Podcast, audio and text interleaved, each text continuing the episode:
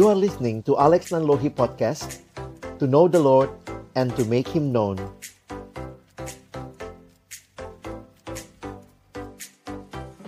Mari kita berdoa.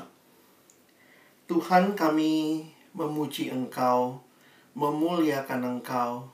Sungguh luar biasa rancanganmu yang indah bagi hidup kami. Kembali kami sama-sama akan melanjutkan sesi kami. Kami mohon biarlah ketika kami akan membuka firman-Mu, bukalah juga hati kami. Jadikanlah hati kami seperti tanah yang baik, supaya ketika benih firman Tuhan ditaburkan itu boleh sungguh-sungguh berakar, bertumbuh, dan berbuah nyata di dalam hidup kami. Berkati baik hambamu yang menyampaikan, setiap kami yang mendengar, juga interaksi di antara kami. Tuhan tolonglah kami semua, agar kami bukan hanya jadi pendengar-pendengar firman yang setia, tapi mampukan dengan kuasa pertolongan dari rohmu yang kudus.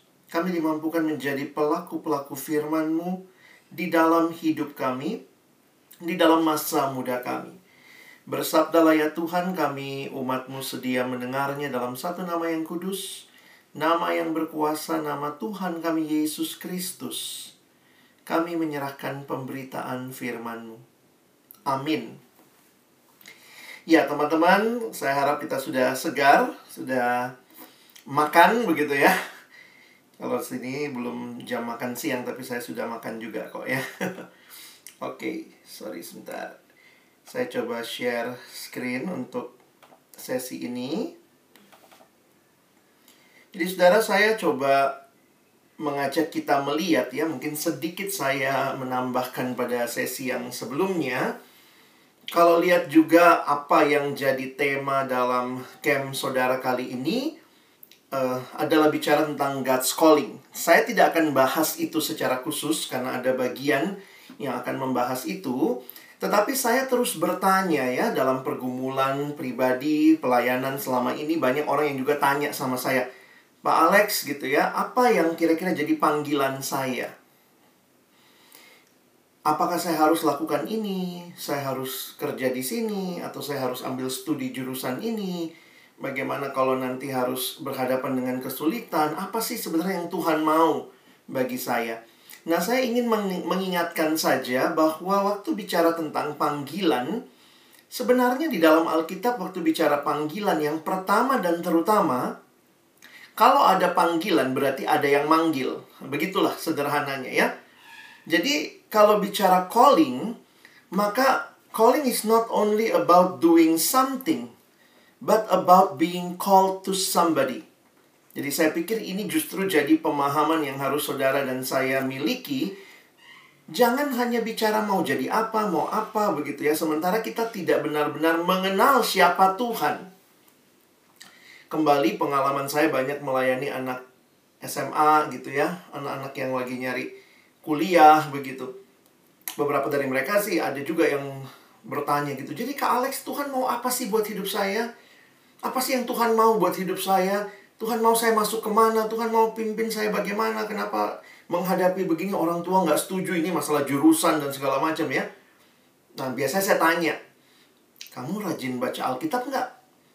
Wah nanti biasanya tiba-tiba langsung responnya, nah itulah kak, saya sibuk banget. Lagi kelas 12 ini, lagi persiapan, aduh nggak sempet. Kadang-kadang ya begitulah. Mau tahu kehendak Tuhan, tanya Tuhan mau ke mana, tapi nggak kasih waktu untuk Tuhan. Itu kan kebangetan, saudara ya. Jadi, uh, saya pikir kita tidak bisa berbicara panggilan lepas dari siapa yang memanggil kita. Dan karena itu saya meletakkan landasan bagi saudara sebelum nanti saudara nanti masuk lebih jauh kepada sesi panggilan bahwa ini bicara tentang relasi dengan Tuhan. Jangan sekadar berbicara mau jadi apa, tetapi apakah saudara kenal siapa yang memanggil saudara? Saudara tahu ceritanya, saudara tahu apa sih yang terjadi dengan ceritanya ketika manusia jatuh dalam dosa. Dan kita melihat bagaimana distorsi itu terjadi dan itulah tema dari sesi kita yang kedua ini. Nah, saya ingin mengajak kita kembali uh, sedikit mereview ya, kalau ini bukan hal-hal yang baru ya. Makanya kalau saudara ingat apa yang menjadi panggilan Tuhan buat kita terkait dengan ya Tuhan yang ciptakan kita. Di dalam Kejadian 1 ayat 27 dituliskan Allah menciptakan manusia menurut gambarnya. Nah, apa artinya menurut gambarnya? Seorang teolog Wayne Grudem mengatakan the fact that man is in the image of God means that man is like God and represents God. Jadi kita itu sebenarnya uh, serupa dengan Allah, tapi ingat kita bukan Allah ya. Kita merepresentasikan Allah. Makanya istilah gambar ada yang mencoba menjelaskan kadang-kadang saya mesti jelasin sama anak SMA, anak SMP. Apa sih gambar itu ya? Nah, biasanya uh, saya kasih contoh begini. Jadi pernah dalam satu pelayanan ke sekolah dan saya suka nanya sama mereka. Biasanya di di kelas, teman-teman tahu lah ya, pernah sekolah di Indonesia mungkin biasanya di kelas, di depan kelas selain burung garuda ada siapa berdua di depan? Biasanya ada presiden sama wakil presiden ya waktu itu saya tanya sama anak-anak di kelas itu mana presiden kita tuh semua nunjuk itu itu itu ya saya bilang numpang nanya kalau ini presiden kita di sekolahmu ada berapa presiden? Karena di tiap kelas ada satu gitu ya. Syukur-syukur di toilet nggak ada fotonya gitu ya. Nanti di ruang guru ada di ruang kepala sekolah ada. Jadi sebenarnya kalau ditanya itu presiden kita? Bukan. Itu cuma fotonya. Itu cuma gambarnya. Tetapi itu bukan sekadar gambar biasa, itu gambar presiden dan wakil presiden kita. Nah, jadi teman-teman mesti memahami ketika dikatakan manusia gambar Allah, ya manusia bukan Allah. Tetapi manusia juga bukan sembarang gambar karena manusia menggambarkan Allah. Nah, jadi pemahaman ini perlu kita pahami.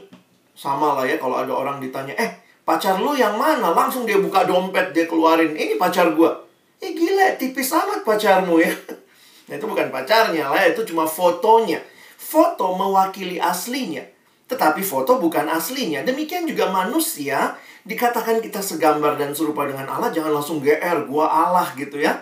Tidak. Tetapi kita diciptakan segambar dan serupa menunjukkan bahwa kita mewakili Allah, kita me me menyatakan Allah tetapi kita bukan Allah. Nah, gambaran ini penting untuk kita memahami apa sebenarnya yang terjadi dengan manusia. Nah, ada pertanyaan teologis lebih lanjut lagi. Kalau Allah ciptakan manusia, berarti dia pencipta, kita ciptaan. Allah ciptakan manusia segambar dengan dia. Pertanyaannya, Allah ciptakan manusia untuk siapa? Perhatikan dulu ya, saya belum tanya untuk apa. Untuk siapa? Ketika Allah menciptakan manusia pertama kali untuk siapa, maka ini bisa menolong kita juga memahami lebih jauh lagi tentang desain Allah bagi kita. Nah, di dalam teologi ya, secara sederhana kita menjawab bahwa Allah menciptakan manusia bagi dirinya. Kita itu makhluk yang diciptakan Allah bagi dirinya.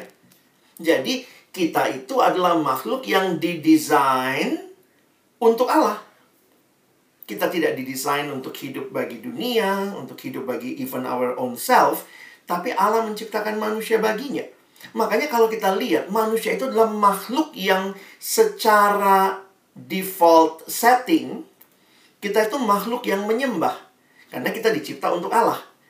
Jadi kita tuh akan selalu menyembah. Manusia adalah homo adoramus atau adorans. To worship is human teman-teman pernah nonton nggak tahu kalau orang gede suka nggak ya? Nonton Minion pernah? Yang kecil-kecil kuning itu? Nah kalau kalian lihat film Minion gitu ya ada satu hal yang sebenarnya bagi saya waktu saya pelajari wah itu persis doktrin manusianya orang Kristen. Jadi bayangkanlah ya Minion ini walaupun dalam konteks itu selalu cari tuan untuk dilayani. Tapi memang jeleknya karena dia selalu cari tuan yang paling jahat. Nah saya membayangkan kenapa? Kenapa dia selalu cari Tuhan untuk disembah? Kemarin saya sempat nonton lagi gitu ya, karena saya senang gitu, saya pas nonton lagi. Ketika dia tidak punya Tuhan yang disembah, dia kehilangan gairah hidup. Makanya kalau lihat perjalanannya si Bob sama teman-temannya kan mencari Tuhan untuk dilayani. Nah, saya sedang membayangkan kalau manusia adalah makhluk yang menyembah, maka kita akan selalu mencari yang kita sembah.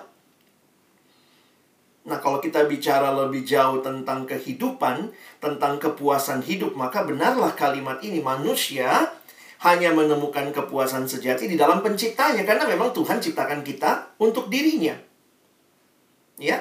Jadi manusia hanya menemukan kepuasan sejati dalam penciptanya seperti baut sama mur ya, klop begitu ya. Makanya di dalam sebuah doa yang dituliskan oleh Santo Agustinus yang Katolik mungkin sangat kenal Santo Agustinus, seorang bapak gereja. Dan ini secara jelas dia tuliskan. Ini doanya. Tuhan engkau menanamkan dalam hati kami kesenangan untuk memujimu. Engkau menciptakan kami bagimu. Dan hati kami gelisah sebelum beristirahat padamu. Di dalam terjemahan bahasa Inggris ada permainan kata yang menarik gitu ya. And our soul are restless until they find rest in you. Engkau menciptakan kami bagimu. Karena itu kalau kami belum sampai kepadamu kira-kira begitu ya, maka saya kita akan selalu restless. Nah, ini ada orang pintar, kita mungkin kenal cuma rumus-rumusnya, tapi dia juga seorang devoted Christian dan dia menuliskan beberapa tulisan Kristiani. Blaise Pascal, seorang ilmuwan yang mengatakan hati manusia biar kecil. Namun jika seisi dunia diisi ke dalamnya tetap tidak akan memuaskannya. Karena hanya sang pencipta yang bisa memuaskannya. Jadi, saudara lihat desain awal kita. Kita di-create oleh Allah. Kita di-create segambar dan serupa dengan Allah. Kita even di-create for God for himself. Jadi Tuhan sudah memberikan rancangan bahwa kepuasan sejati itu nggak pernah kita dapat dari ciptaan. Entah itu seseorang, entah itu sesuatu, selama masih kategori ciptaan, will never satisfy us. Karena kita dirancang hanya bisa dipuaskan oleh pencipta. Jadi kalau secara sederhana, bukan yang horizontal yang bisa memuaskan kita. Ini kan kategorinya semua horizontal ciptaan, kira-kira gitu ya. Hanya yang vertikal yang bisa memuaskan kita, maksudnya hanya Tuhan. Jadi kalau kembali kepada konsep ini, ini jadi menarik di dalam gereja memperhatikan bahwa sebenarnya pilihan manusia di dalam hidup kita tuh bukan punya pilihan menyembah tidak menyembah. Ini salah, tidak ada pilihan ini. Kita makhluk yang pasti menyembah. Jadi bukan ini kan pilihan kita menyembah atau tidak menyembah. Pilihan kita tuh sama-sama menyembah. Masalahnya kalau saya tidak sedang menyembah Allah yang benar, maka berarti saya sedang menyembah Allah yang tidak benar, Allah yang salah. Atau yang disebut dengan berhala. Jadi saudara, kenapa kita bicara berhala? Karena sebenarnya realitanya karena manusia itu makhluk yang menyembah. Makanya kalimat ini penting siapa pun atau apa pun yang menggantikan posisi Allah sebagai yang terutama dalam hidup disebut sebagai berhala. Dan apa gambaran memiliki berhala? Perhatikan kalimat ini. Kita dikatakan memiliki berhala ketika atau jika kita mengambil sesuatu dari alam ciptaan, lalu kita mulai menyembahnya, mengasihinya, melayaninya, bahkan memperoleh makna darinya dibanding memperoleh makna dari Allah yang sejati. Dan inilah realita yang terjadi dalam hidup manusia. Karena kita makhluk yang menyembah, maka kita akan selalu mencari sesuatu untuk disembah. Sayangnya ketika kita tidak menyembah Allah, kita tidak mau menyembah Allah, kita memilih untuk tidak taat kepada Allah, kita sembah yang lain. Nah, bicara ciptaan, jangan pikir semua ciptaan jelek. Kan ada hal-hal yang baik yang Tuhan ciptakan. Tetapi, mungkinkah itu juga jadi berhala? Mungkin, saudara. Perhatikan kalimat ini. Berhala itu bisa berarti mengubah sesuatu yang baik menjadi yang terutama. Perhatikan ya. Ternyata yang baik, kalau kita nggak hati-hati itu jadi utama, itu jadi berhala. Yang baik harus tetap jadi baik. Contoh, uang. Uang tuh baik kan? Siapa sih yang gak butuh uang gitu ya? Ada satu anak remaja, waktu dia baru pulang camp, mungkin dia baca Alkitab, lalu dia bilang sama saya, Kok Alex, kok Alex, bener ya kok? Saya bilang, apa yang benar? Benar kata Alkitab, akar segala kejahatan adalah uang. Saya bilang, dek, kalau baca Alkitab itu baik-baik. Akar segala kejahatan bukan uangnya, tetapi cinta uang. 1 Timotius 6. Jadi, bukan uangnya, nggak ada yang salah dengan uangnya. Saya bilang, kalau kau nggak suka uangnya, kasih saya. Masih banyak pelayanan butuh dibiayain gitu ya. Poinnya adalah bukan uangnya, tetapi cinta kepada uang. Ketika kita menjadikan uang segala-galanya, hal yang baik, begitu dijadikan yang utama, itu jadi berhala.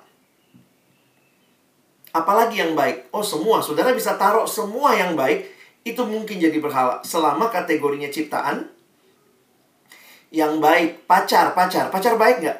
Oh baik, tapi bisa jadi utama nggak? Kalau kita mengutamakan apa pun kata pacar kita, saya lihat ada yang anak remaja dulu update status. Pacar yang baik titik dua. Mengikuti semua permintaannya dan menjauhi semua larangannya. Saya mikir itu pacar apa Tuhan ya? Jadi gambarannya adalah orang mengutamakan begitu rupa.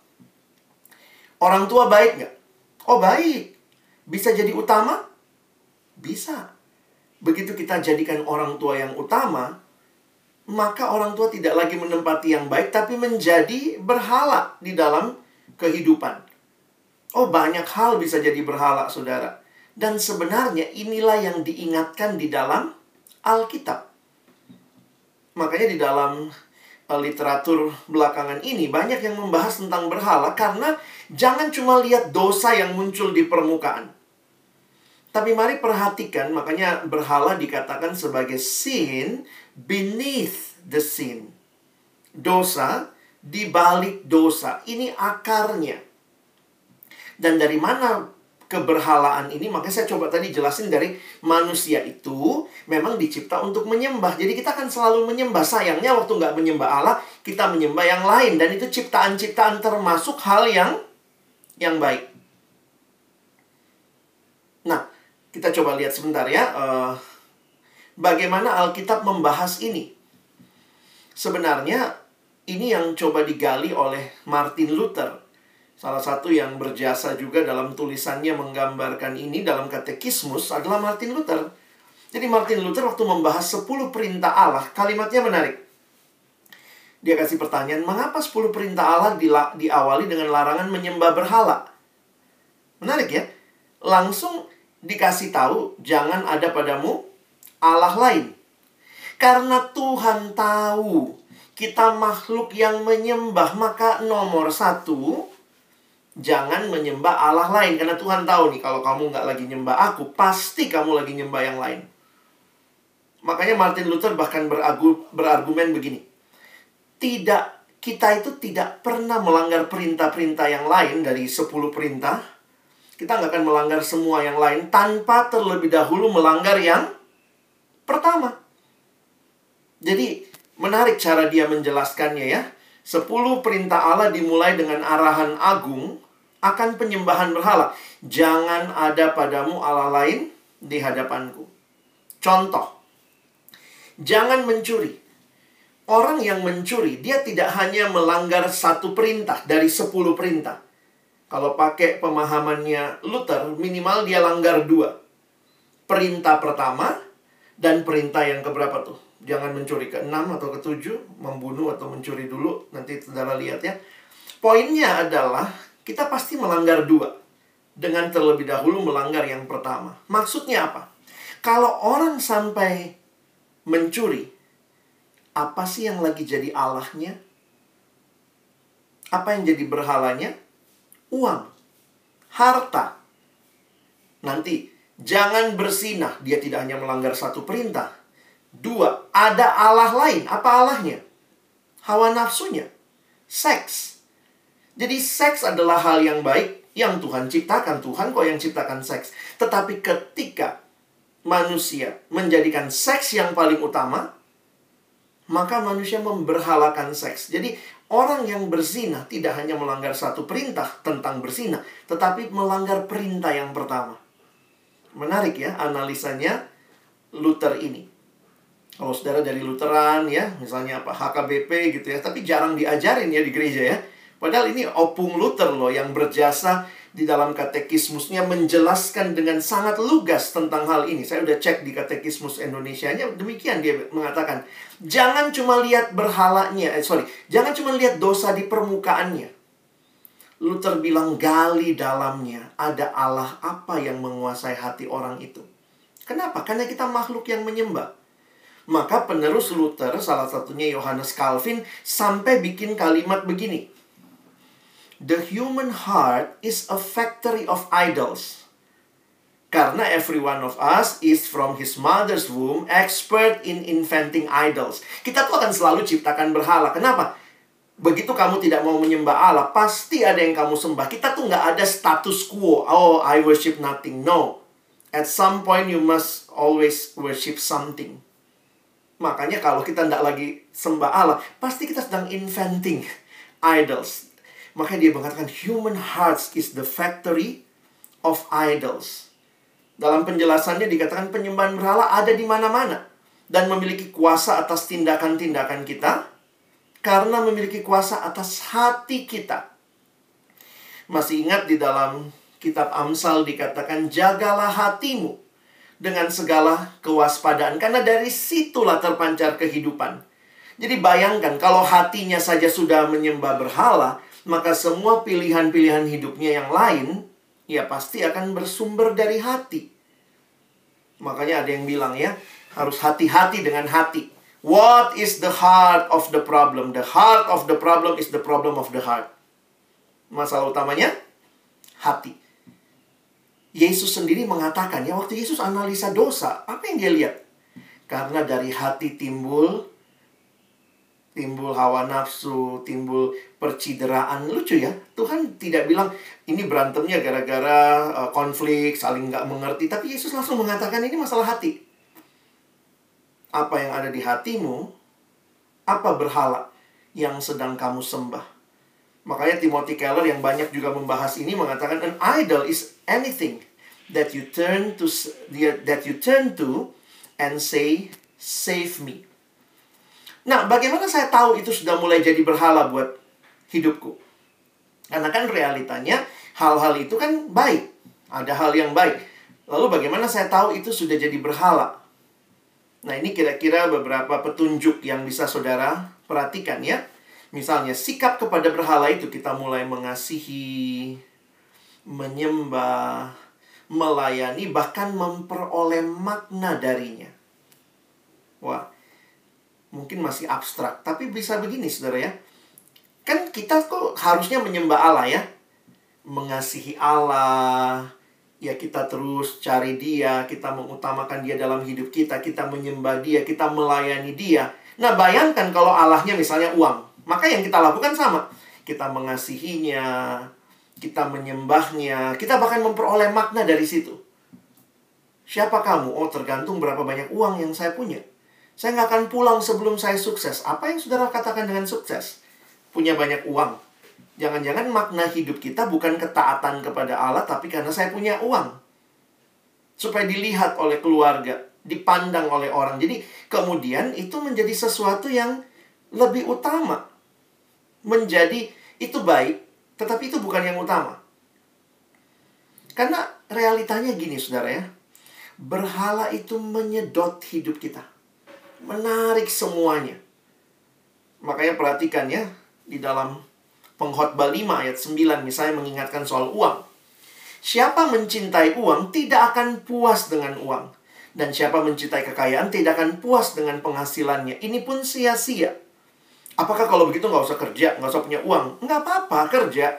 Kalau kerjaan saudara juga baik, dihargai dengan diberikan gaji yang banyak, uang yang banyak, ingat, bukan itu hidup se Bukan itu keamanan hidupmu, bukan uang yang menjamin hidup kita, tapi Tuhan sebenarnya yang ada di balik semua itu. Karena yang baik itu kan ciptaannya Tuhan, Tuhan berikan. Sayangnya ketika kita menjadikan itu segala-galanya. Jadi memang dalam uh, pelayanan saya makin sadar akhirnya kita perlu search our hearts. Coba lihat lagi hati kita. Kenali berhala-berhala hatimu. Ada hal-hal yang udah jelas tidak benar, ya. Misalnya pornografi ya nggak benar ya. Tetapi kan seksnya itu baik. Seks itu baik. Yang ciptain seks juga Tuhan kok.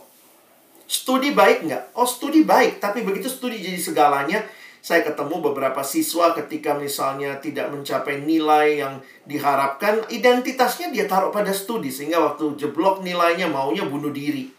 Kenapa? Identitasnya uh, makna hidup dia peroleh dari studi. Begitu studi jelek kayaknya habis hidupnya. Loh, kamu nggak ketemu what is the the one and only God that will satisfy your hearts. Nah, ini semua bisa jadi berhala. Termasuk keluarga. Ya, kita mau berkeluarga, kita mau mengutamakan segalanya keluarga. Tapi ketika itu jadi segala-galanya, bahkan makna hidup rasanya ketika kita dapatnya dari keluarga. Ada juga yang mungkin dapat makna hidup, merasa signifikan waktu lihat follower di Instagram, berapa yang nge-like gitu. Itu kan semua hal-hal yang mesti kita waspadai. Jangan-jangan Tuhan bukan segala-galanya lagi.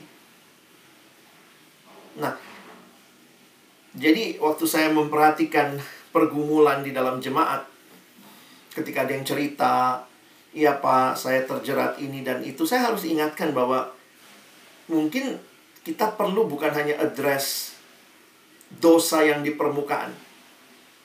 Kita perlu address yang lebih dalam lagi nih masalah hatinya.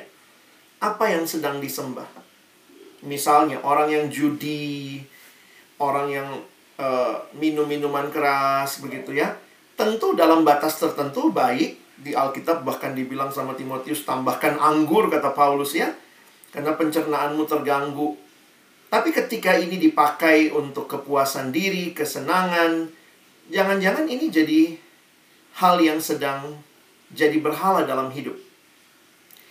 Dan salah satu juga cirinya adalah kita jadi nggak bisa lagi membedakan. Contohnya begini. Kadang lucu ya, jemaat minta didoakan, iya pak, doain saya tetap sehat, begitu ya. Mintanya doa tetap sehat, tapi rokok jalan terus. Ini coba-coba pakai logikanya gimana? Kalau saudara jadi Tuhan, gimana nolongnya?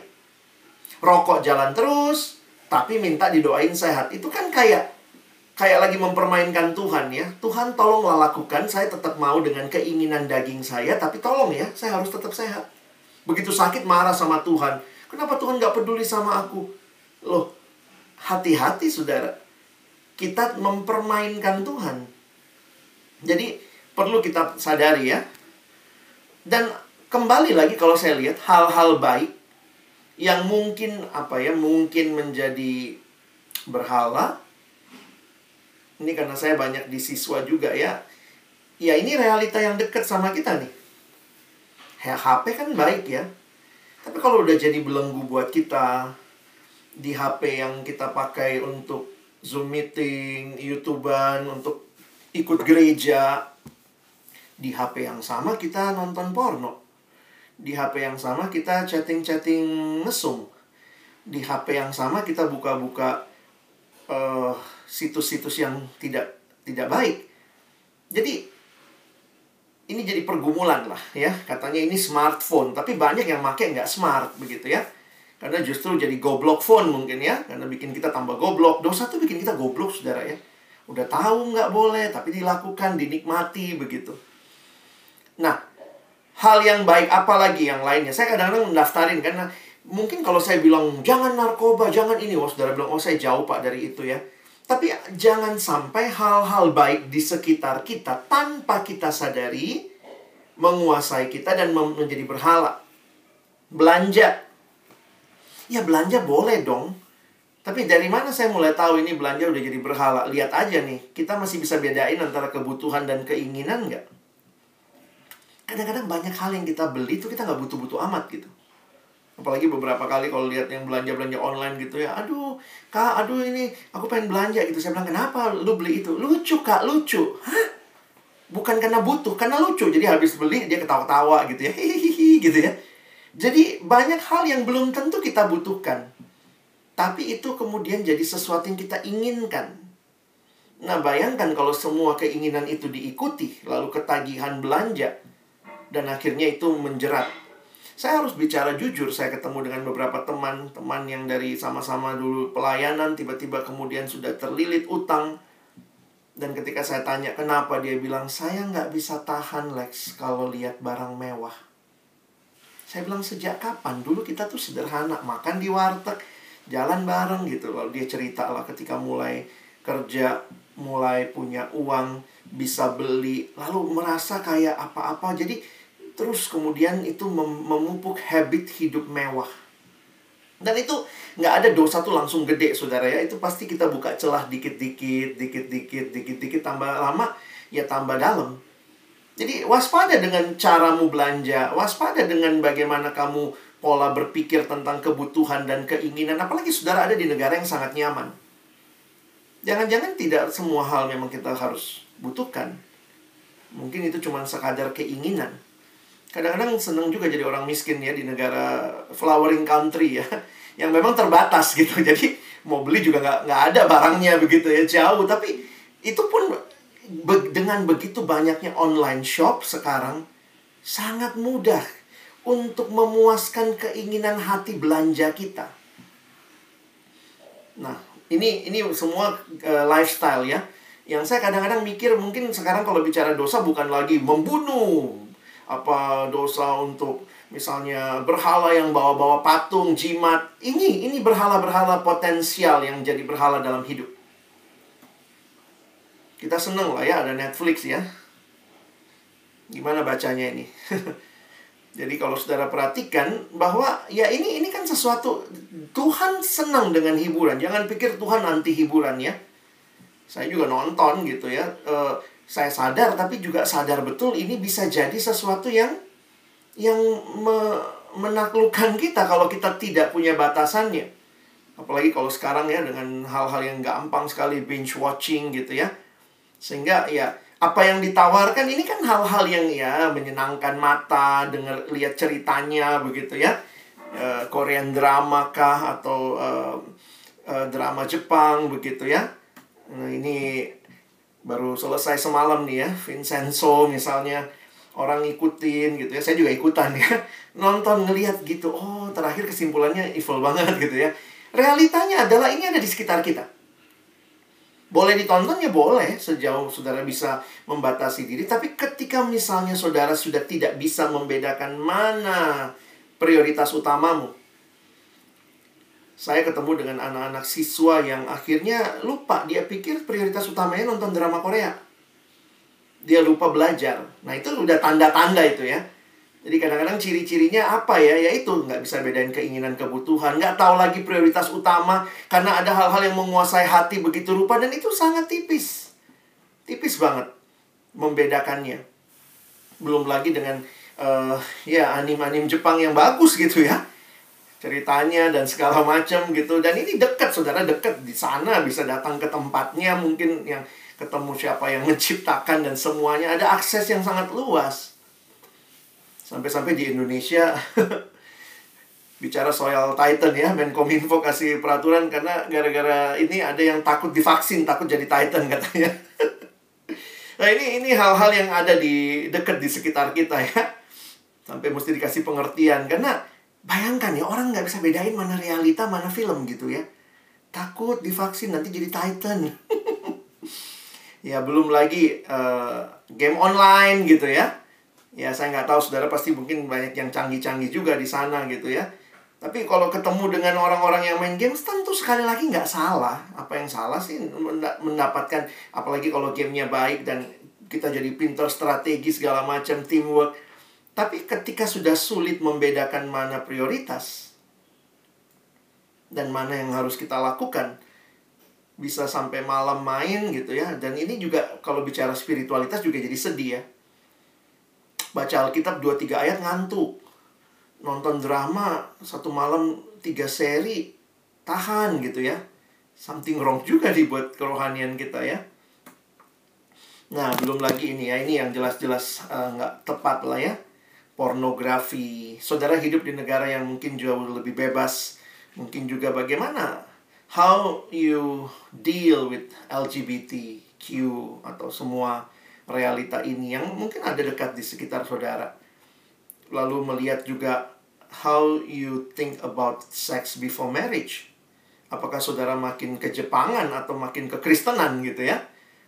Kalau bilang ke Indonesiaan kayaknya wah Indonesia tabu banget. Tapi kita bukan harus jadi orang Jepang, bukan jadi orang Eropa. Kita harus jadi orang Kristen yang bisa menilai ini dengan tepat. Seks itu anugerah Allah, Tuhan yang ciptakan. Tapi seks diberikan di dalam konteks yaitu pernikahan. Sehingga di luar pernikahan ya itu bukan seks yang Tuhan rancangkan. Maksud saya bukan hubungan seks yang Tuhan rancangkan.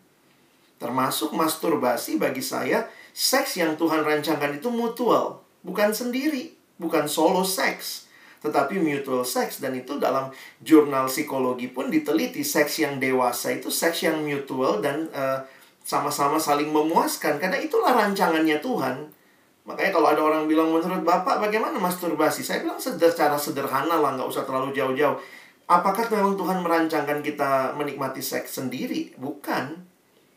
Dan Tuhan kasih dalam konteks pernikahan. Jangan buka kado sebelum waktunya, saudara.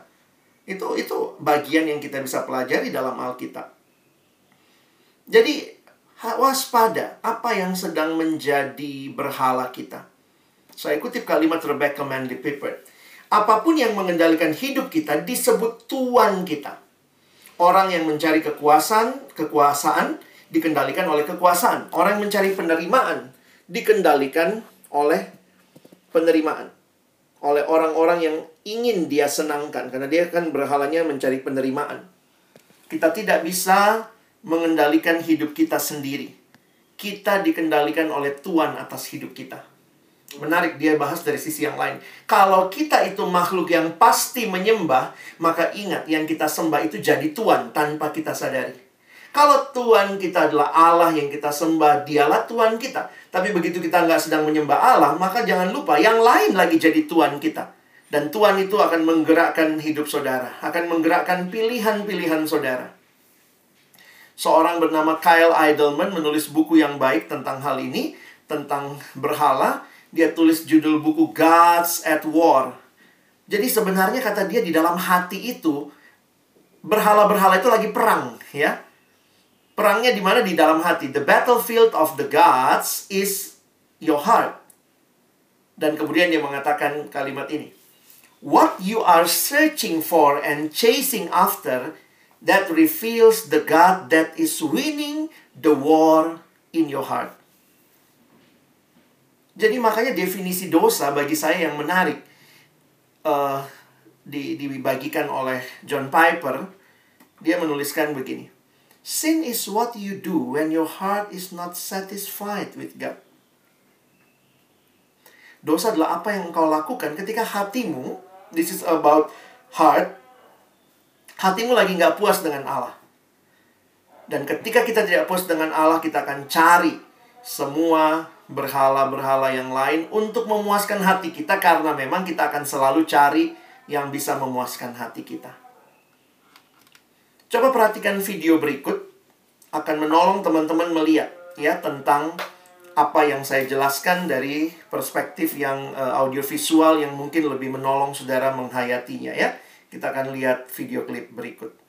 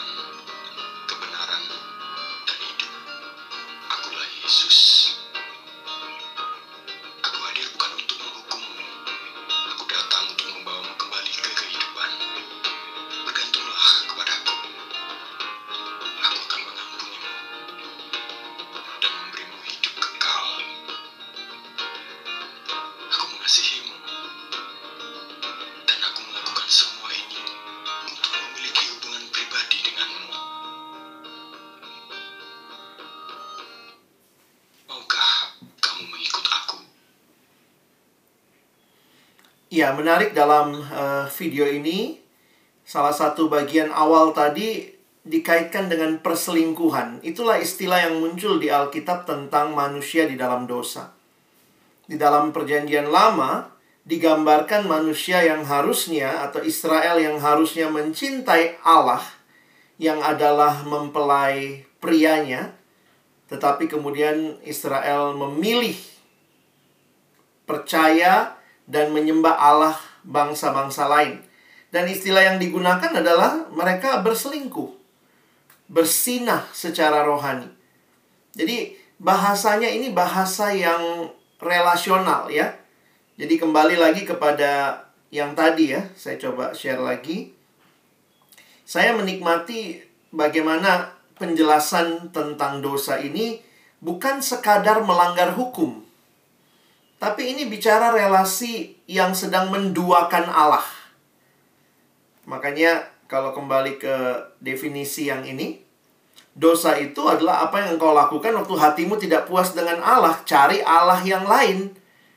Dan sebenarnya inilah yang terjadi kalau teman-teman perhatikan sedikit di bagian akhir ini saya mau sedikit bahas kitab Kejadian pasal 3. U- Masalah utama dalam dosa adalah kita tidak mau menyembah Allah. Kita memilih untuk tidak mengikuti apa yang Allah mau. Ada tiga hal, saya kutip kalimat penjelasan dari Bapak Pendeta John Stott. Dia mengatakan ada tiga hal yang manusia ingkari. Itu terlihat jelas di dalam kitab kejadian.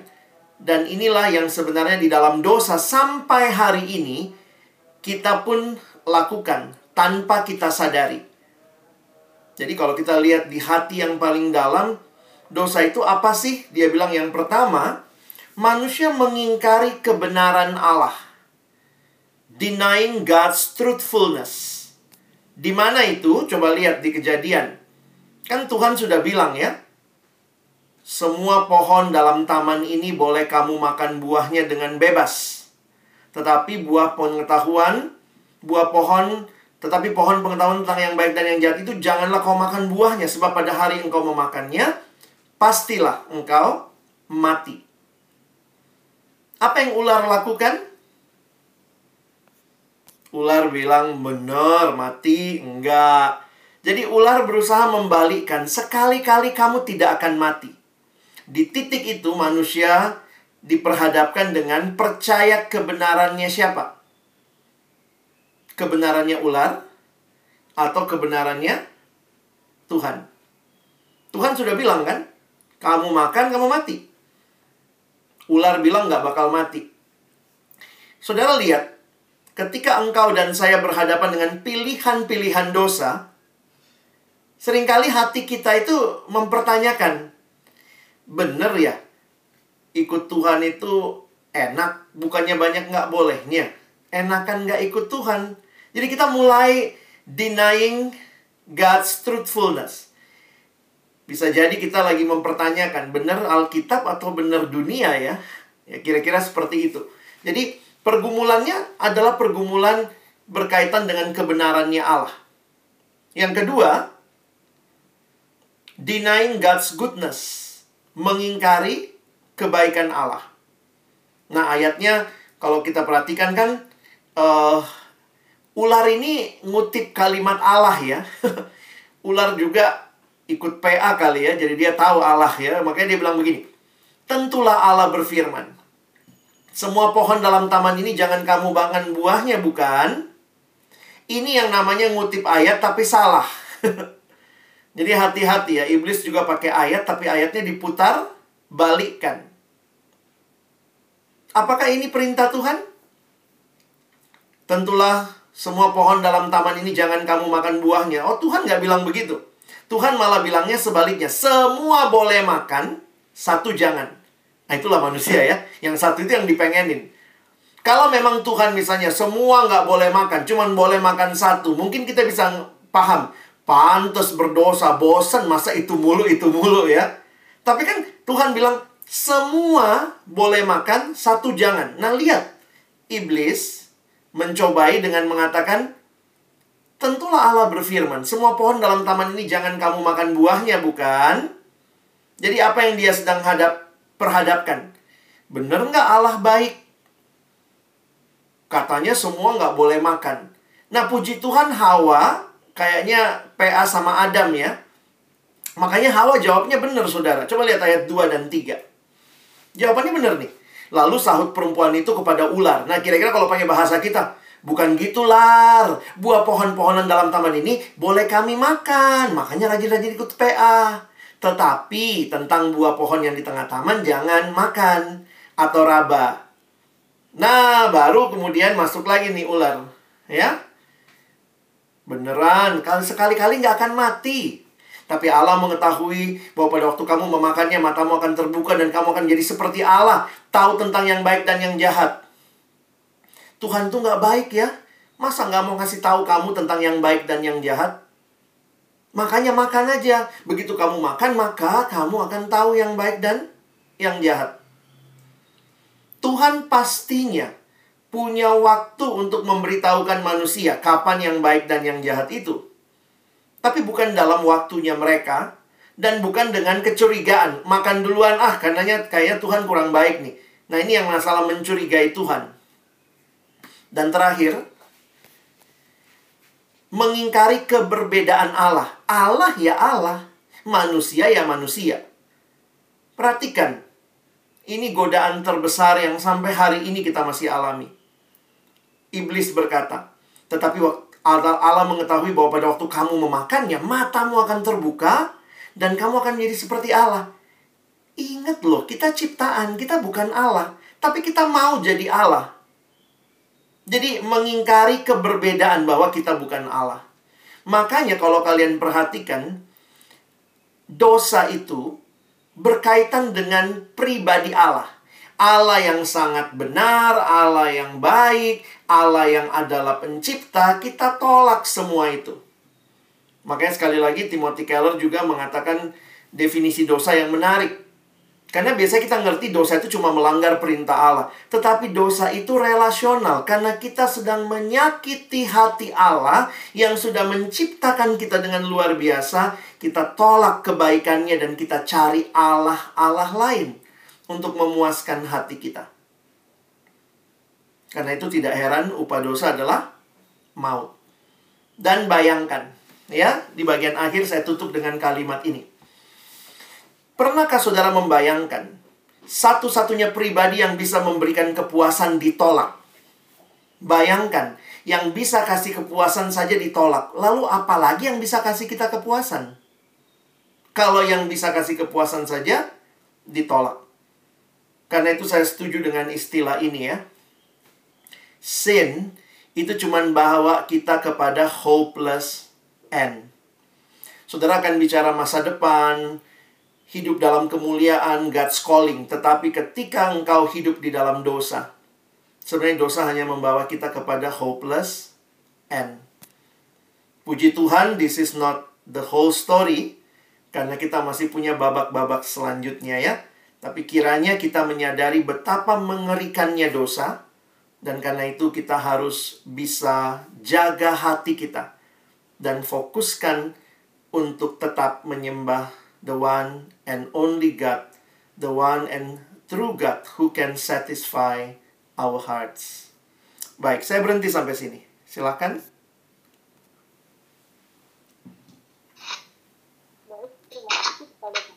Materinya.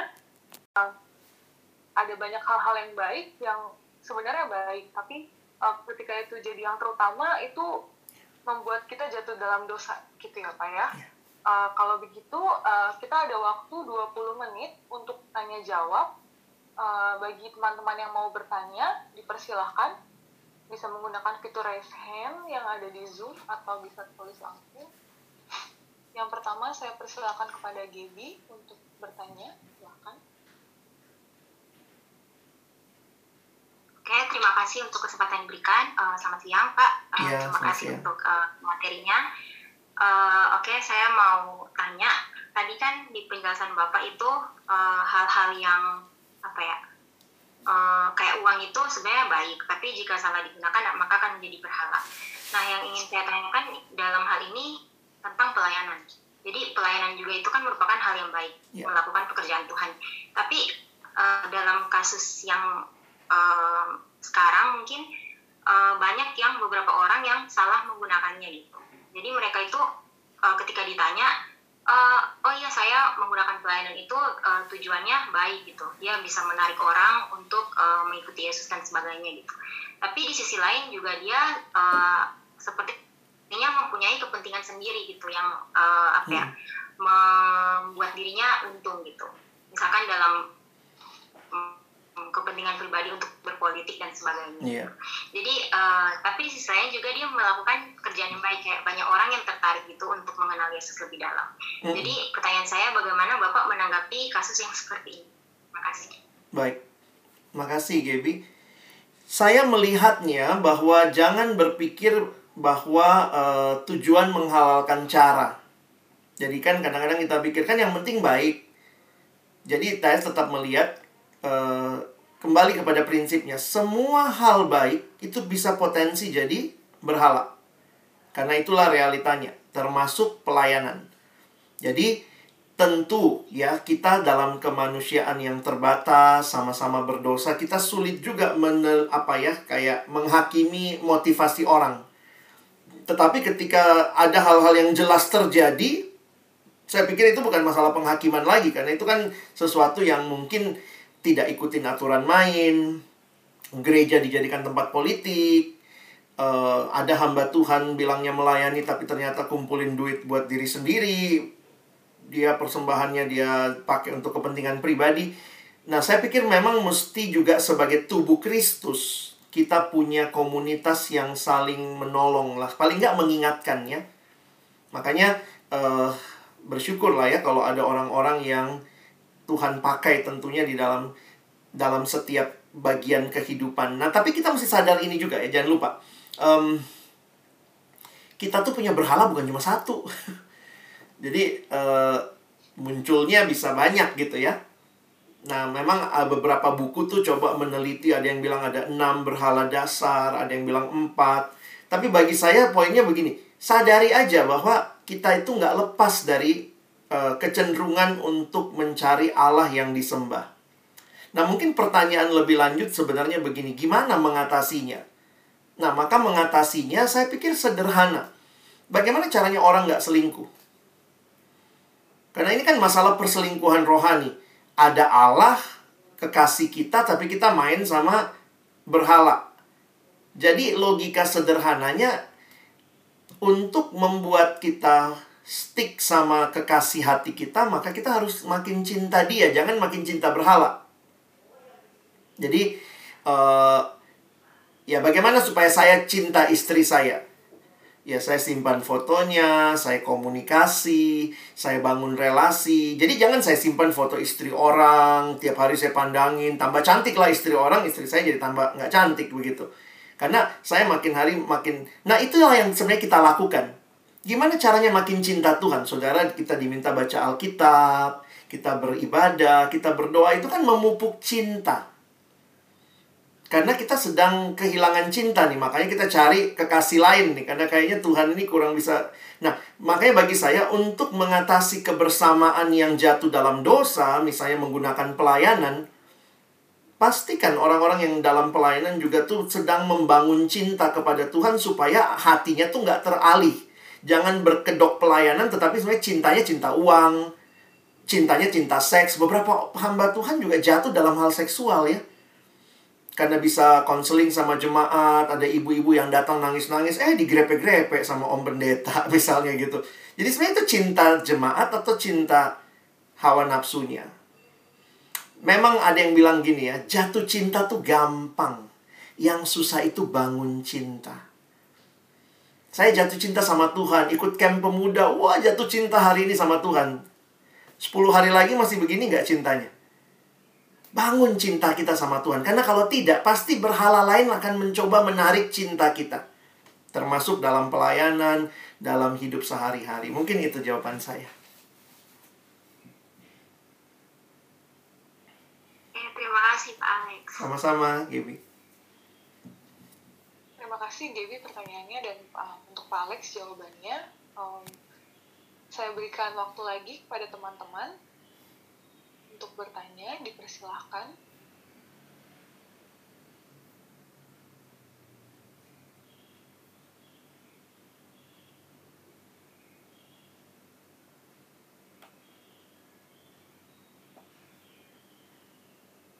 Saya mau bertanya, Pak. Ya, silakan Flo. Uh, gini, Pak. Kadang kita sudah menyadari nih, Pak, uh, bahwa kita sebenarnya sekarang uh, sedang dalam masalah, sedang dalam dosa, sedang dalam berharap. Tapi uh, kita berusaha melepas diri, tapi kita nggak tahu cara melepas dirinya itu, Pak. Mm-hmm. Nah itu uh, bagaimana? Apa yang harus kita lakukan, Pak? Uh, bila kita ada dalam situasi seperti itu? Iya. Nah itu real banget ya. Kita alami, kita punya pergumulan. Saya tetap melihat ya, Tuhan kasih sama kita tiga hal Tuhan kasih kita Roh Kudus, itu berarti pribadi Allah yang diam di dalam kita itu ya kehadiran Allah dalam hidup setiap kita yang percaya ya.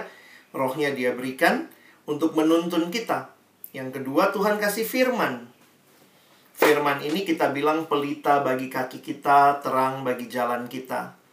Jadi ya memang uh, ya bagaimana kita bisa hidup memilih yang baik, memilih yang benar, berjalan dalam ke kebenaran, bukan dalam kegelapan. Karena kan waktu dibilang firmanmu tuh pelita bagi kakiku, terang bagi jalanku. Saya langsung bayangannya, wih dunia gelap nih ya. Saya butuh terang untuk menerangi jalan-jalan saya. Yang ketiga, Tuhan kasih kita komunitas. Jadi komunitas yang sama-sama berjuang ya, mau hidup benar, mau hidup kudus. Nah, memang di tengah-tengah ketidakmudahan itu jangan hanya fokus kepada sulit karena saya pikir juga ini masalah keyakinan kita yang percaya pada Kristus ya. Mana kalian lebih suka? Bisa, tapi sulit. Atau sulit, tapi bisa. Nah ini kadang-kadang kan mentalitas di retret itu semua bilangnya bisa pak, bisa pak. Tapi pulangnya seminggu lagi sulit pak, sulit pak. Saya mendingan di retret ini kalian akui Tuhan ikut engkau itu sulit. Bukan cuma sulit, bahasa Inggrisnya sulit. Saking susahnya.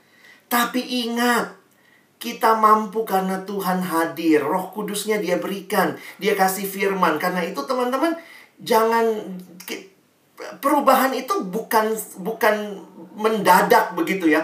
Tiba-tiba habis ini kita nggak suka lagi pornografi, apa-apa Alkitab, apa-apa Alkitab begitu. Kita mesti mengikuti langkah demi langkah, memilih taat. Ada yang harus dibuang, ada yang harus diikuti, ditaati, kelompok PA datang. Ini membangun kita. Dan itu pun juga kita harus sadar ya, masih ada juga kita yang sudah melayani, ikut kelompok PA, masih jatuh bangun juga. Tapi bagi saya, jatuh bangun dalam situasi itu, itulah perjalanan kita. Dan saya harus ingatkan teman-teman ya, ini perjalanan seumur hidup loh. Kadang-kadang kita pikir, pasti saya bisa bebas. Saya harus katakan, Tuhan tidak menjanjikan kesempurnaan dalam perjalanan kita mengikut dia di dunia. Itu nanti di uh, new heaven and new earth ya. Tapi Tuhan menjanjikan apa? Nah, ini yang menarik. Kita akan hadapi battle, yes, we will face many battles. Ya. Tapi ingat Tuhan membawa kita dalam jalan kemenangan. Dia udah kasih tahu nih jalan kemenangannya apa. Jalan kemenangannya apa. Nah, makanya ada yang bilang begini. Mana sebenarnya lebih besar, battles atau uh, bahasa Inggris ada dua istilah ya, battles sama war. Mana yang lebih besar, battles or war? War lebih besar ya. Battles itu sebenarnya lebih kecil. Nah, ada kalimat menarik dalam bahasa Inggris. Sebenarnya ini buat sesi tiga saya ya. We may lose some battles, but keep in our mind, God has won the war. Jadi kalau kita gagal, jatuh, Jangan fokus sama kejatuhannya, tapi bangkit lagi dan lihat kemenangan yang sudah Tuhan capai di kayu salib. Misalnya, Indonesia lawan Jepang. Berapa tahun sih kita dijajah? Misalnya kan jelek banget jangan pakai Jepang lah ya. Kalian ada di sana. Indonesia lawan Belanda. Kita kan sekian ratus tahun dijajah Belanda ya. Pernah nggak Indonesia menang perang? Menang menang yang yang kita menang tuh battle-nya ya beberapa battle itu ada yang Belanda menang, ada yang kita menang. Tapi kan hasil akhirnya yang penting. Siapa pemenangnya? Makanya kalimat itu bagi saya menarik ya.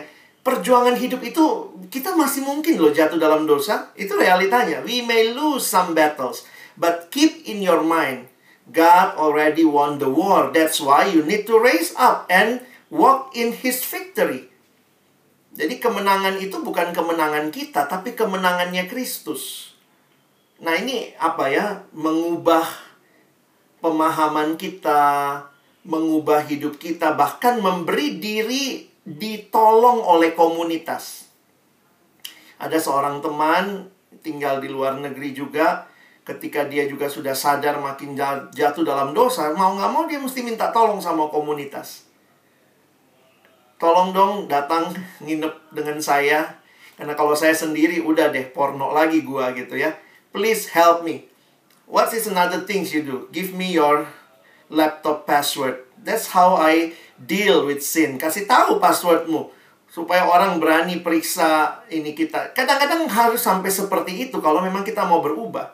Kecuali kita merasa ya sudahlah Kristen kita ini cuman ya ya main-main aja Kristen-Kristenan uh, pengurus-pengurusan manis-manisan tapi kita mau berubah nggak Kan Tuhan udah siapkan semua itu buat kita. Saya lihatnya begitu ya. Nggak mudah, saya nggak bilang menghadapi dosa itu mudah. Tapi ada kemenangan. Terima kasih Pak jawabannya Hmm. Saya buka lagi uh, ruang pertanyaan untuk teman-teman yang lainnya.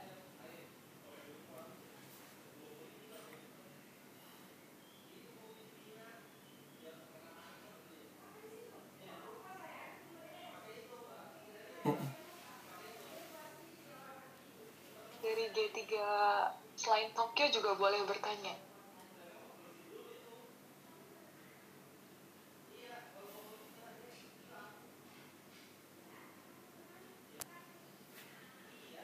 Iya, maaf Pak, saya tanya lagi. Gak apa-apa, silakan. Tadi kan uh, ada satu kalimat dari Pak Alex, kepuasan sejati itu hanya didapat dalam pencipta. Uh, eh, itu uh, ya saya mengerti dan saya setuju, tapi kenapa banyak orang juga yang kayaknya nggak masalah gitu dengan tidak mengenal penciptanya atau mungkin orang Kristen dia tahu penciptanya dia, tapi dia merasa ya biasa-biasa aja gitu. Saya Hmm. merasa bisa dengan uang saya dengan hobi saya gitu. Hmm, hmm. Memang menghayati kata sejatinya penting ya. Jadi bukan yang lain itu bukan berarti nggak bisa kasih kepuasan ya. Itu yang saya bilang tadi kan. Tuhan yang ciptakan kok beberapa hal yang yang menarik saya saya hayatinya gini ya. Ketika saya melihat dunia ini memberikan kepuasan, sebenarnya apa yang harus saya ingat? Bahwa pencipta dunia ini pasti bisa memberikan kepuasan lebih daripada yang ciptaannya bisa berikan. Jadi, em, berkat Tuhan itu tujuannya apa? Kan semua ciptaan itu kan sebenarnya berkat Tuhan ya.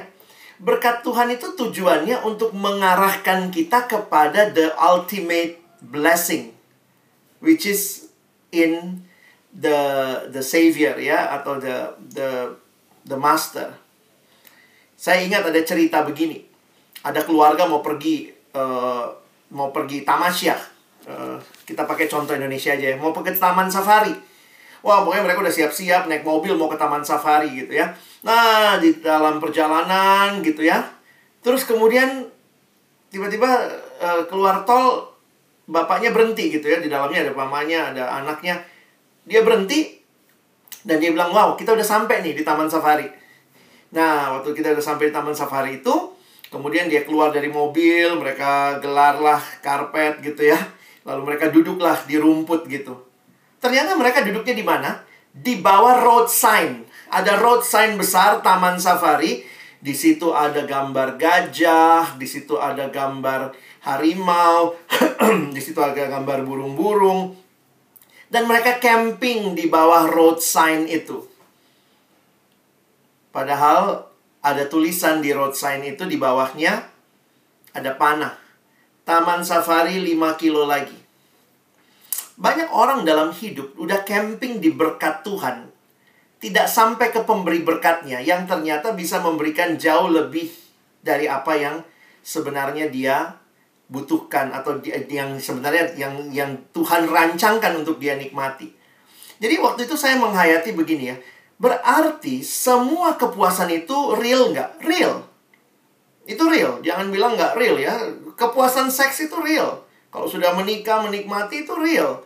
Kepuasan makanan yang enak, kepuasan melihat tontonan yang bagus, that is real. Tetapi harusnya semua itu menjadi road sign atau apa petunjuk jalan untuk kita sampai kepada the ultimate uh, satisfaction yaitu Tuhan sendiri.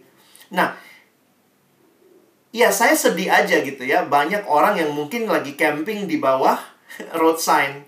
Ya kita nggak bisa tutup mata ya dia rasa dia nggak cuk dia nggak butuh Tuhan nggak apa gitu ya. Tetapi ada satu titik-titik tertentu dalam hidup yang mungkin Tuhan akan izinkan kita alami juga. Termasuk saya pikir dengan pandemi ini. Tentu banyak orang yang juga uh, fed up sama pandemi ini. Tapi untuk beberapa orang ternyata pandemi ini membukakan pikiran untuk melihat bahwa semua yang dunia tawarkan ternyata tidak cukup. Kita butuh sesuatu yang lebih daripada sekadar yang dunia bisa berikan. Nah, jadi saya coba melihat begini ya, kalau teman-teman ketemu orang-orang seperti itu, if you have chance to talk to them, dan kita tahu dia sudah menikmati banyak kepuasan, maybe you can be uh, apa ya, uh, penunjuk jalan lah. Saudara jadi penunjuk jalan bagi mereka untuk mengatakan, wow, bagus banget. Yang satisfaction yang kamu dapat tuh indah banget ya.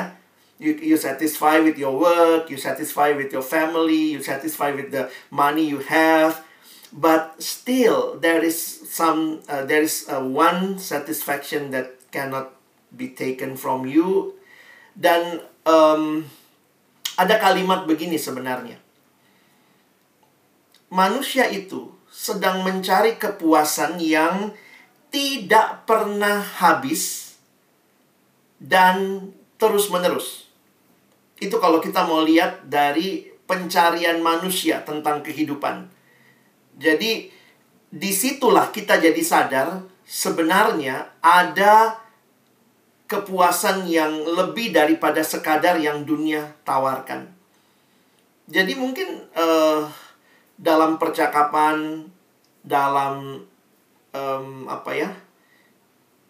Ini gimana ngomongnya ya? Seorang teman minta saya doakan keluarganya, salah satunya doain cicinya, supaya cicinya itu bisa lihat Tuhan karena sudah sangat puas dengan apa yang dia miliki. Dan ya doanya mungkin ini ya dalam pemahaman dia. Mungkin Tuhan perlu kasih cici saya ini ya kok. Perlu kasih cici saya cobaan yang akan membuat dia sadar uang dia nggak ada apa-apanya. Nah saya nggak tahu nih, kita kan nggak mau juga wish something bad to others gitu ya. Tapi they will find that even their money, there's a limit for that. Nah makanya kalau dia nggak sadar, nah bagaimana membangkitkan kesadaran sambil saya pikir ini Tuhan lagi membangkitkan kesadaran global ya. Money everything? No punya uang juga kalau nggak ada vaksin nggak bisa nih. Sekarang vaksin everything, so sudah divaksin pun masih ada orang yang kena. So kita butuh apa sih sebenarnya? Another new vaccine?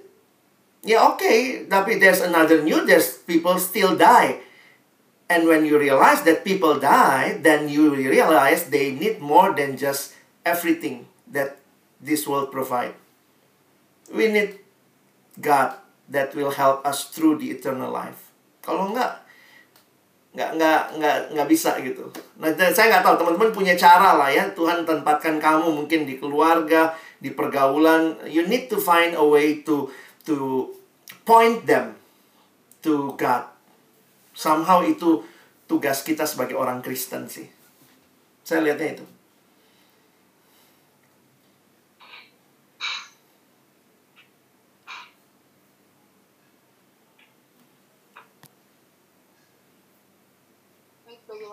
Natasha sudah terjawab pertanyaannya? Ya sudah terjawab. Terima kasih Pak. Memang susah ya untuk membawa orang yang sudah puas dan hidupnya sangat diberkati daripada orang yang memang lagi bergumul gitu mungkin lebih lebih mudah ya. Tapi somehow gini kan Nas, nah, saya lihatnya juga let others see that you have your true satisfaction in Christ. How how you live a life that will help others to see that you really satisfied. Nah, itu yang kadang-kadang saya pikir jadi sesuatu yang saya ketemu lah ya. Ini kan beberapa alumni-alumni yang lulusan di Indonesia kan orang lagi rame lah. Kalian juga mungkin ikutan ya. Lagi rame investasi gitu ya. Apa-apa investasi. Anak Indo tuh pokoknya anak muda semua investasi, main di HP gitu ya. Jual beli gitu. Jadi uh, ya ada yang nanya gitu. Kak Alex nggak ikutan gitu ya Nah, saya juga bukan mengatakan mereka nggak benar salah, tapi saya harus bisa kasih Christian perspective. We have more than that in our life, gitu ya. Kadang-kadang habis waktumu untuk lihat naik apa turun saham nih, dijual apa beli. Tapi kamu sempat nggak ya dengan waktu dengan Tuhan, sempat nggak ya melayani. Dan ada orang yang nggak ngejar itu, tapi still have a ya life yang yang dia puas dalam Tuhan. Nah, sebenarnya itu bisa jadi seperti pembanding ya bahwa uh, kita jadi orang yang paling santai tetapi juga paling berjuang karena kita punya Tuhan. Kadang-kadang orang mikir kalau punya Tuhan kita jadi santai. Mendingan nggak punya Tuhan supaya kita berjuang. Tapi saya ngelihat justru kekristenan memberikan keduanya. You can be very uh, apa ya eager to give the best, tapi at the same time kita santai karena our performance is not everything, God is everything gitu. Jadi let others see Jesus in you kali ya itu itu another powerful things that God uh, entrusted to us. Thank you. Ya, yeah, thank you, Pak Alex. Sama-sama. Mas Alex. Um, saya persilakan lagi mungkin ada oh iya ada Mas Rombang, Bang Rombang, silakan. Dari Shalom, nama aku Rombang. Halo. Aku dari G3 wilayah Minamai Ibaraki, Pak. Ya. Eh, aku bertanya, kalau kalau misalnya kita bahas tentang dosa kan, konteksnya banyak kan tentang kita dengan Allah. Tapi kalau misalkan eh, kita eh, aku catat tadi di bagian di mana Tuhan menolong kita ada ada Roh Kudus, ada Firman Tuhan. Itu apa? Eh, membantu membantu kita secara pribadi dengan Allah. Tapi bagaimana dengan komunitas, Pak? Bagaimana kita bisa membuat, melihat komunitas yang baik untuk kita bisa ditolong dalam komunitas itu. Kita aku tahu komunitas penting dan tapi kan dosa ini banyak kan hal tentang personal. Tapi bagaimana komunitas ini bisa menolong kita juga? Iya. Makasih, Pak. Um, there is no perfect church.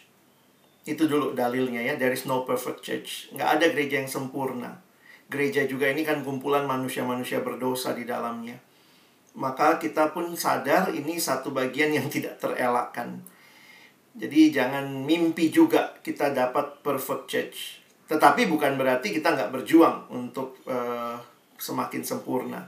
Makanya ada yang bilang gini ya, kalaupun saudara ketemu perfect church, begitu saudara ketemu perfect church, lalu saudara gabung ke dalamnya, langsung gereja itu jadi nggak perfect, ya karena kamu, ya. Nah, di dalam realita itu kita perlu memikirkan sebenarnya di dalam beberapa konteks, em, mungkin small group will help. Jadi tentu tidak bisa kita dalam tanda kutip ya ngaku dosa sama semua orang begitu. Dalam gereja Katolik juga dia punya tradisi misalnya eh, confession personal sama eh, mentor atau pastor gitu. Nah, saya melihat dalam gereja Protestan mungkin kalau kita lihat juga mungkin kita perlu mengembangkan small group ya. Kelompok-kelompok pemuridan yang di dalamnya mungkin ada beberapa orang yang kita bisa jadi kelompok yang accountable, accountability yang kita bangun di dalamnya. Nah, tentu ini nggak mudah belajar terbuka itu buat kita orang timur apalagi orang Indonesia kayaknya hidup kita tuh langsung kelihatan jeleknya lalu kayaknya besok nih pasti dia cerita nih ya. kita nggak bisa percaya juga mulutnya teman kita nih. Kita cerita hari ini besok masuk bulutin gereja lagi gitu ya. Bisa-bisa begitu sih. Tapi ya tetap ada hope ya. Saya mungkin mau share sedikit sebentar ya kalau saya ketemu slide-nya. Saya jadi mikir gitu Tuhan kenapa Tuhan taruh kita di dalam komunitas ya dan itu komunitas yang yang yang kembali di dalamnya Tuhan kasih pertumbuhan buat kita, Bapak Ibu sekalian, teman-temanku. Tuhan kasih kita tuh pertumbuhan dalam komunitas ternyata. Tuhan tidak kasih kita pertumbuhan dalam kevakuman. Enggak. Jadi coba lihat ya, kan kita harus bertumbuh. Salah satu uh, identifikasinya adalah kita bertumbuh dalam komunitas itu adalah buah roh kasih, sukacita, damai sejahtera. Bagaimana saudara tahu saudara bertumbuh dalam kasih? Kita tuh bertumbuh dalam kasih, dalam kesabaran lah contohnya. Saya bertumbuh dalam kesabaran bukan karena dengar khotbah saja. Saya bisa dengar khotbah bagus sekali pendetanya, saya catat poin-poin kesabaran. Satu, dua, tiga. Tapi ternyata saya belajar sabarnya di mana? Saya ingat saya belajar sabar di kelompok kecil, teman-teman. Kenapa? Karena saya punya teman kelompok kecil dulu, kelompok PA saya. Itu anaknya dia kalau ngomong panjang dan lama dan nggak jelas. Jadi saya belajar sabar bukan di khotbah, tapi waktu menghadapi dia di kelompok. Jadi saya mikir-mikir gitu ya, Tuhan, gue pernah minta kesabaran. Inilah jawabannya ternyata ya. Tuhan tidak kasih di khotbah, Tuhan kasih melalui besi menajamkan besi, orang menajamkan sesamanya. Jadi even di dalam persekutuan yang dari terdiri orang-orang berdosa, kita tetap bisa belajar satu sama lain. Makanya saya juga nggak bilang accountability yang semua kepada semua. Saya pikir itu juga bukan begitu konsep Alkitab ya. Nah, tapi coba lihat sebentar ya ini uh, slide ya.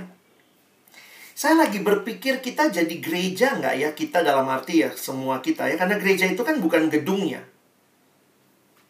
Bertumbuh dalam komunitas kita itu komunitas yang mengasihi harusnya. John Stott bilang sebagaimana ikan dibuat untuk air, umat manusia dibuat untuk kasih dan untuk mengasihi Allah dan mengasihi sesama. Jadi kita nggak bisa bertumbuh cuma mengasihi Allah, tapi juga dalam mengasihi sesama. True love is about giving everything and expecting nothing. Nah, ini harus kita praktekkan. Di dalam Alkitab banyak sekali istilah saling. Coba lihat. Jadi gereja itu adalah ketersalingan. Nah, memang gereja masa kini adalah saya datang, saya nikmati pujiannya, saya dapat berkat, saya pulang. It's all about me. Selalu kalau ke gereja mikirnya saya dapat apa, saya dapat apa. Tapi pernahkah kita ke gereja dengan berpikir saya bisa berikan apa buat saudara seiman saya? Kadang-kadang saya melihat kita kok makin nggak jadi gereja ya. Padahal gereja tuh mesti begini nih. Saling mengampuni, saling mengaku dosa, saling mendoakan, saling melayani, saling mengasihi.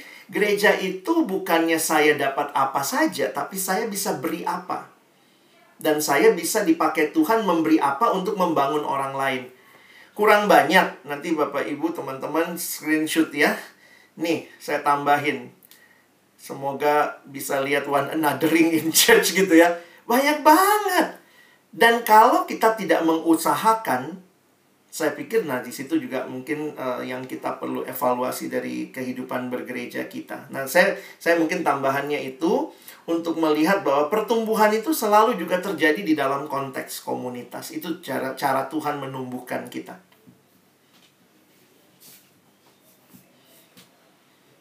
Saya percaya di gereja ada lah ya, mungkin teman-teman juga sudah mulai ada ada kelompok-kelompok yang bisa saling terbuka, saling mendoakan gitu.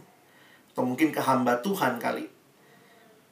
Beberapa orang susah percaya juga sama temennya ya. Jadi ya saya pikir kita cari orang yang accountable. Sudah. Terima kasih Pak buat jawabannya dan uh, jadi yang difokuskan adalah tentang bagaimana kita bertumbuh bersama ya. Iya, Bukan betul. fokus ke dosa itu tapi bagaimana komunitas ini bisa membantu kita bertumbuh Betul. lebih baik lagi. Dan kalau misalnya kita perlu seseorang untuk uh, kita percaya kita harus cari orang yang accountable itu tadi. Iya, Terima kasih Pak. Sama-sama.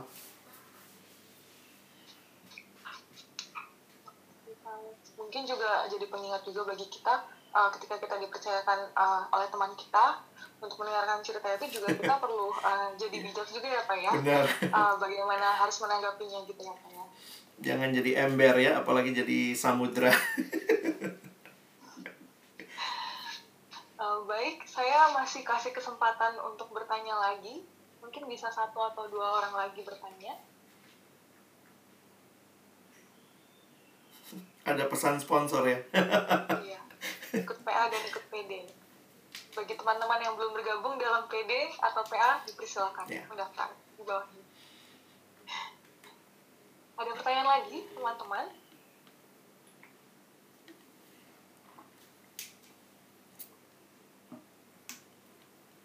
oh, dipersilakan untuk ibu Gineste bertanya Uh, terima kasih Ciflo, terima kasih uh, Pak Alex. Um, saya mau tanya lagi Pak, Iya, tapi ini bukan praktikal gitu sih Pak. Jadi tadi kan sedikit waktu Pak Alex bahas firman itu sedikit membahas tentang kejatuhan manusia ke dalam dosa gitu Pak. Iya. Kejadian pasal 3 ya. Nah, uh, ini mungkin saya ada yang salah gitu gimana, uh, tolong dikoreksi kalau ada. Um, jadi di kejadian satu itu kan uh, disebutkan bahwa Tuhan menciptakan manusia menurut gambarnya gitu, menurut gambar Allah. Um, lalu di kejadian tiga gitu baru manusia dicobai oleh ular dan jatuh ke dalam dosa. Um, khususnya di ayat 6 itu Mm-mm. kalau saya coba baca eh, perempuan itu melihat eh, Hawa melihat bahwa buah pohon itu baik untuk dimakan dan sedap kelihatannya. Lagi pula pohon itu menarik hati karena memberi pengertian. Hmm. Lalu ia mengambil dari buahnya dan dimakannya dan diberikannya juga kepada suaminya kepada Adam yang bersama-sama dengan dia dan suaminya pun memakannya.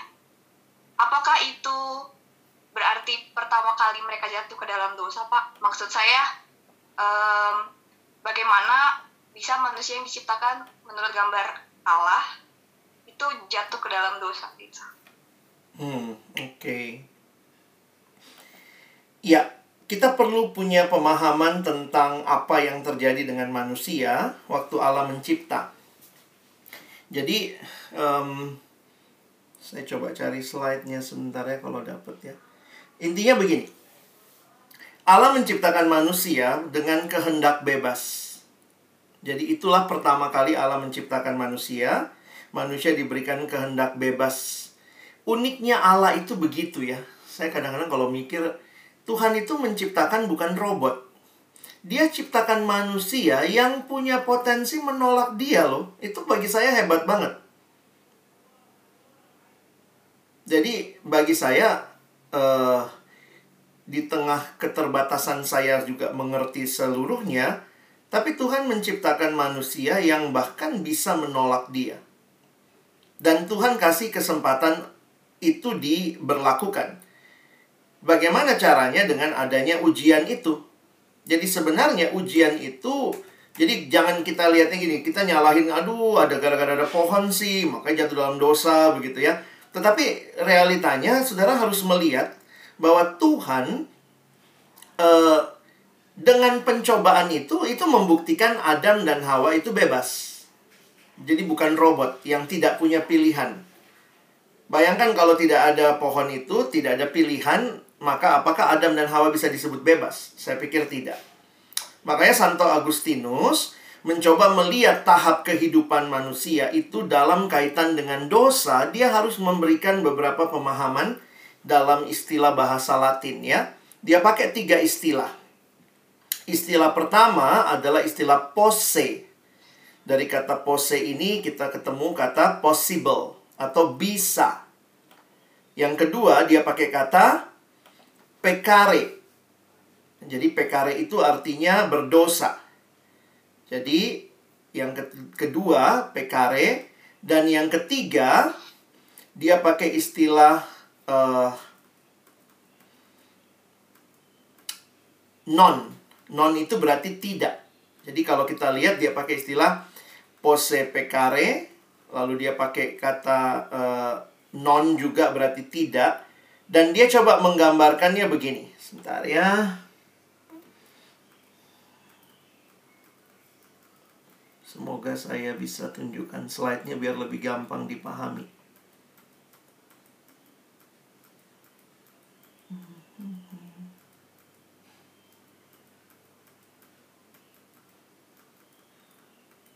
Maaf, saya kayaknya nggak ketemu slide-nya nih. Dia menjelaskan Adam sama Hawa itu uh, sorry ini udah ketemu. Adam sama Hawa itu statusnya ini tiga istilah ya. Istilah pertama pose berarti bisa, possible, pekare berdosa, lalu non berarti tidak. Nah, waktu creation, Adam sama Hawa itu potensinya adalah pose pekare. Bisa berdosa. Setelah jatuh dalam dosa, maka Adam dan Hawa non pose non pekare. Tidak bisa tidak berdosa, berarti pasti berdosa. Nah, waktu Tuhan menebus, disebut pose non pekare. Bisa tidak berdosa. Dan nanti waktu kita ketemu dengan Tuhan selama-lamanya, kita akan masuk dalam non pose pekare. Tidak bisa berdosa. Jadi harus ingat, Adam sama Hawa di Taman Eden itu posisinya pose pekare. Kira-kira begitu. Makanya mereka uh, bisa memilih gitu ya untuk taat atau tidak taat sama Allah. Dan memang di dalam teologi kita yang ada dalam uh, arusnya Agustinus, kita memahaminya begini.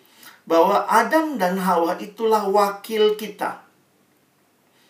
Kalau Bapak Arsis Prol kasih ilustrasi begini. Bayangkan kita naik bus, semua manusia naik bus, supirnya Adam. Begitu Adam memilih tidak taat, Adam dan Hawa lah ya memilih tidak taat, maka kita semua jatuh dalam dosa, bukan cuma Adam sama Hawa aja. Karena kita terhisap. Makanya kita ada di dalam Adam. Itu menurut Roma 5.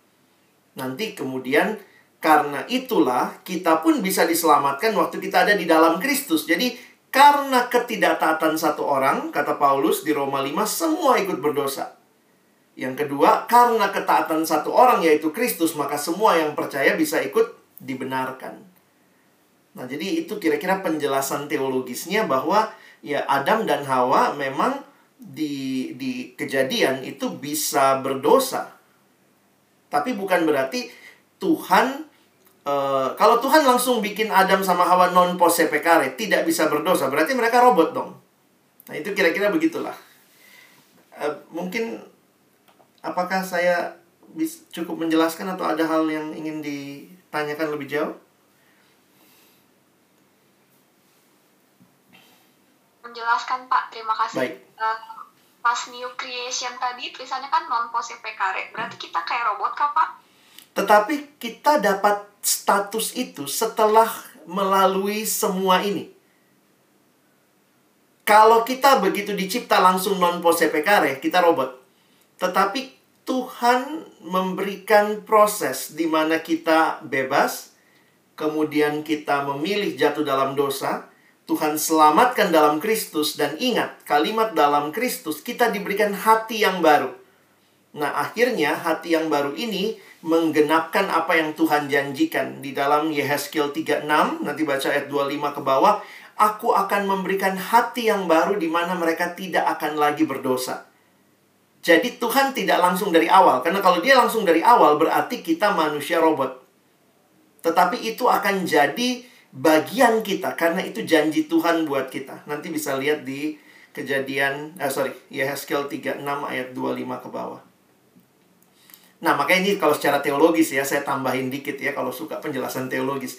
Apakah pose pekare memang status yang Allah mau Adam sama Hawa miliki terus? Kalau dia nggak jatuh dalam dosa, mereka tetap pose pekare nggak?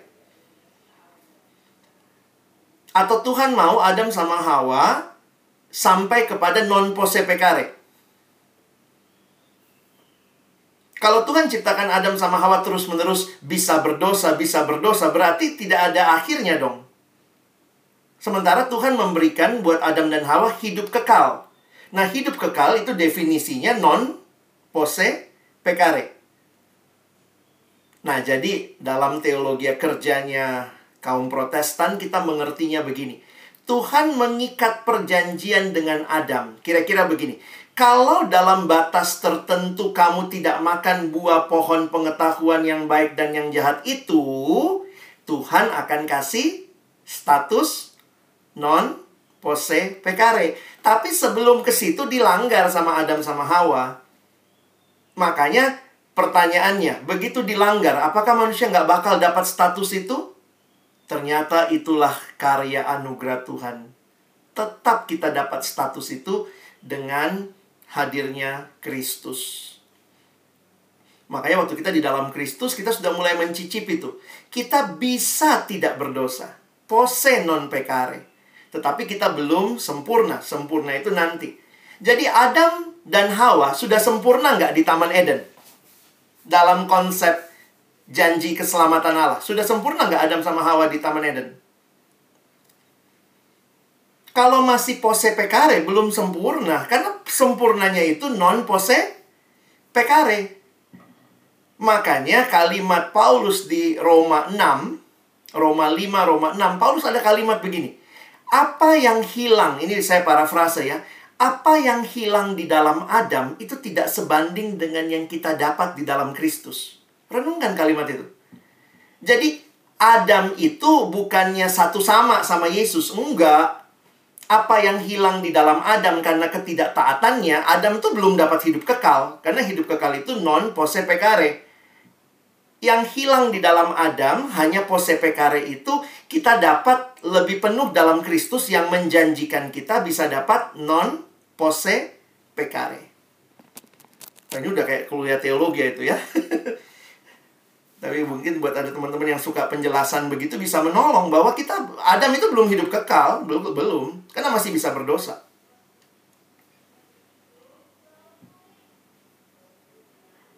Silakan kalau ada lagi. Terima kasih Pak. Sama-sama. Terima kasih uh, Pak Alex jawabannya. Uh, saya seperti bagi dua SKS Pak. Jangan lupa bikin tugas ya. um, baiklah, uh, karena waktu, Baik. uh, sepertinya pertanyaan saya tutup sampai di sini. Kalau misalnya ada yang ingin bertanya lagi, mungkin uh, bisa bertanya di sesi selanjutnya atau di kesempatan selanjutnya.